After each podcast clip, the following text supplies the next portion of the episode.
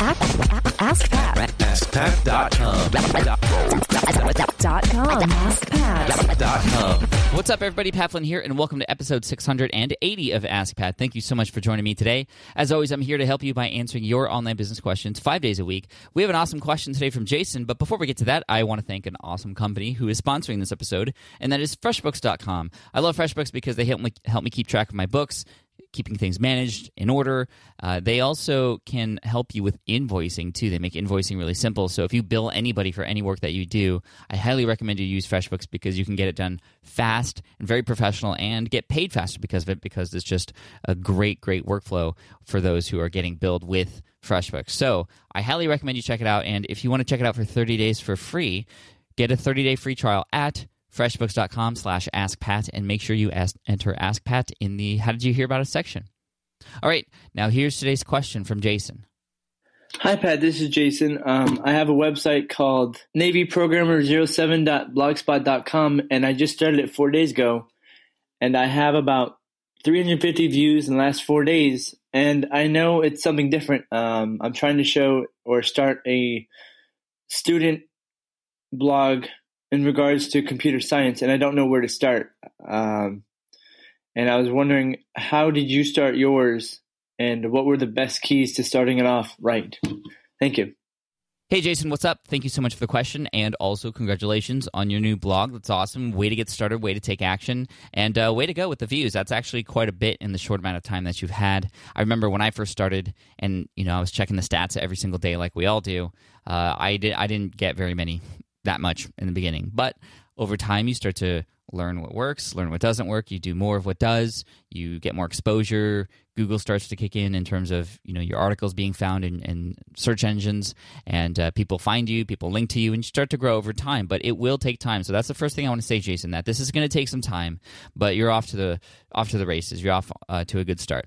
But there are some major things I want to share with you that you can work on to make sure that you don't kind of get left behind, if you will. So when you're starting out, here's a few important things to think about. First of all, um, you had mentioned your URL, and it is not anything I c- could have memorized on the per- first pass. You wanted something, you, you want your web domain name, your web address to be much much more memorable and when there's a, all these numbers and letters and, and, and plus a blogspot.com in it uh, you know it it's going to be pretty difficult and it just looks less professional so if you are committing to this for long term, I highly recommend you actually get self hosted blogging. What that does is actually will help you remove that .blogspot.com on your domain name, which helps shorten it, of course, but it also helps make it look more professional. It makes it seem like it's it's your own, and that's really the big part of self-hosting your own website, which means it's it's your own. It's in, it's under your own control. It's not on any other platform. Um, and yes, Blogspot's been around for a while, but uh, you know they make up their own rules and they can do whatever they want. So they could do anything with your website at some point if they wanted to. You know, you, you never want to build your house on somebody else's land, if you will.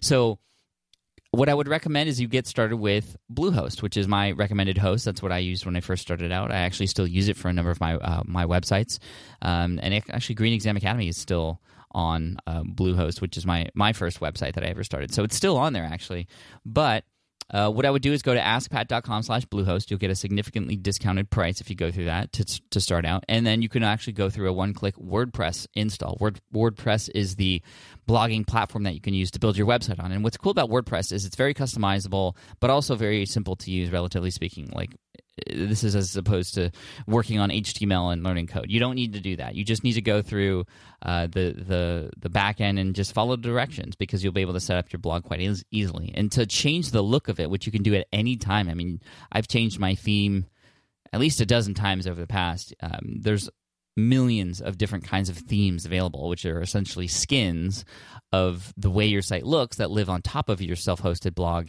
and um, you'll be able to customize it and make it your own. So I think that w- that alone will help you sort of get out of newbie land, if you will, um, just immediately because you you could tell right away when you started sharing your uh, domain name and it had that blogspot.com in it. Some people have you know .wordpress.com in their domain name.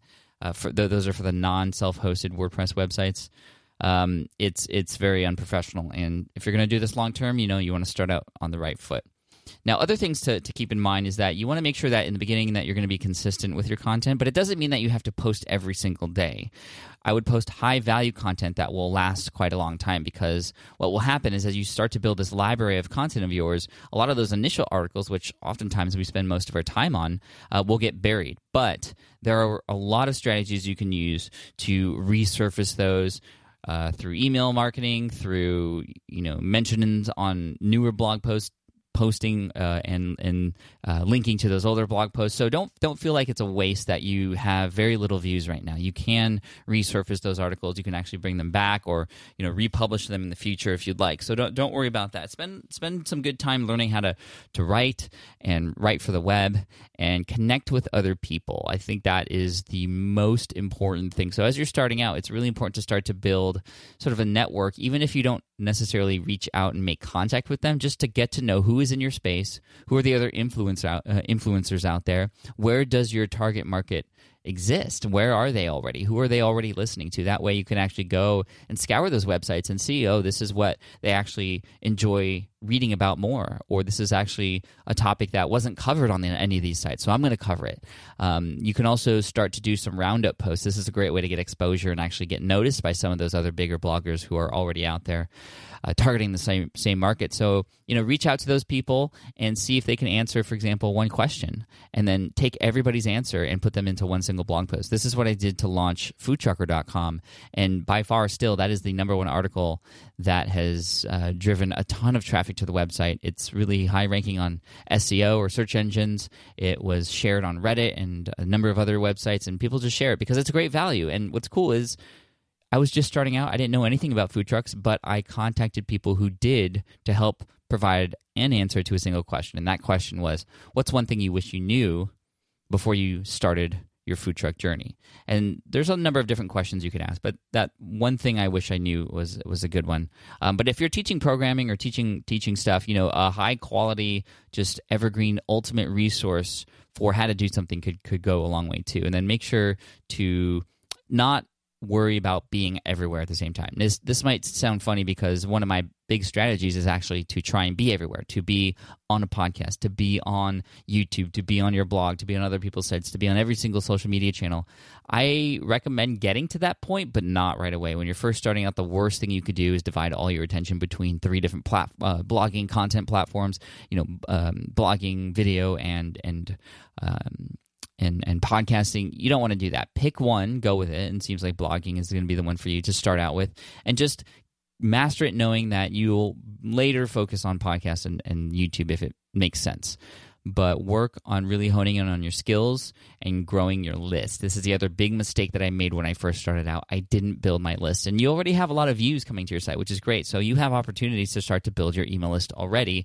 And what's cool is when you're just starting out, you actually have a huge advantage over other people because you have the opportunity to reach out individually to each of those people and actually introduce yourself, get to know them, get to know what their pains and problems are, and really listen to them so that you can actually provide the content that your target audience is listening. They're going to feel very privileged to have that that immediate contact with you, but you're going to find that it's going to be very useful for you in your journey moving forward too just to have knowledge of who those people are, what their pains and problems are so you can actually provide information to them and likely the thousands of other people who have the same questions as them. So do your best to reach out to those who are already following you. And the best way to do that is through email marketing. I would recommend getting started with something like ConvertKit, which you can get at askpat.com slash ConvertKit, uh, which is great and very simple to use. And, and you can get up and running today if you wanted to. So, Jason, just some few things to share with you, but I hope uh, you take those to heart and actually start to take action. So, good luck to you and we're going to send you an Ask Pat t shirt for having your question featured here on the show. Again, thank you so much.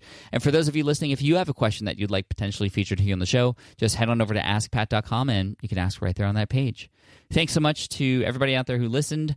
Uh, please subscribe if you haven't already, and thank you again to FreshBooks for their amazing support for the show. If you go to freshbooks.com slash askpat and enter Ask Pat in the How Did You Hear About It section, you'll get 30 days that you can try it out for free. All right, now to finish up and to start the week, here is a quote by Napoleon Hill. He says, If you cannot do great things, do small things in a great way. Thanks, guys. Take care, and I'll see you in the next episode of Ask Pat. Bye. Hey there, thank you for listening to Ask Pat 2.0. Now, you might have noticed that we haven't published a new episode in a while.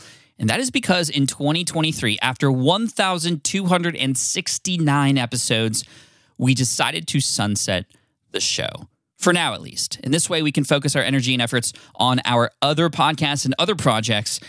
That being said, all 1,269 episodes are still live and downloadable, and the published dates may be old, but there are still a ton of questions I've answered on the show and people I've coached.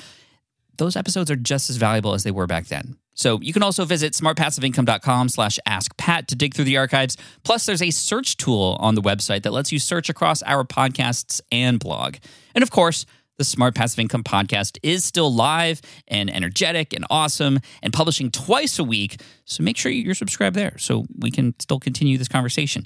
And we have some of the foremost experts and thought leaders in entrepreneurship on the show every single week. So you definitely don't want to miss it. Again, check it out. It's the Smart Passive Income podcast. Just find it wherever you're listening to this podcast. You can find it there as well.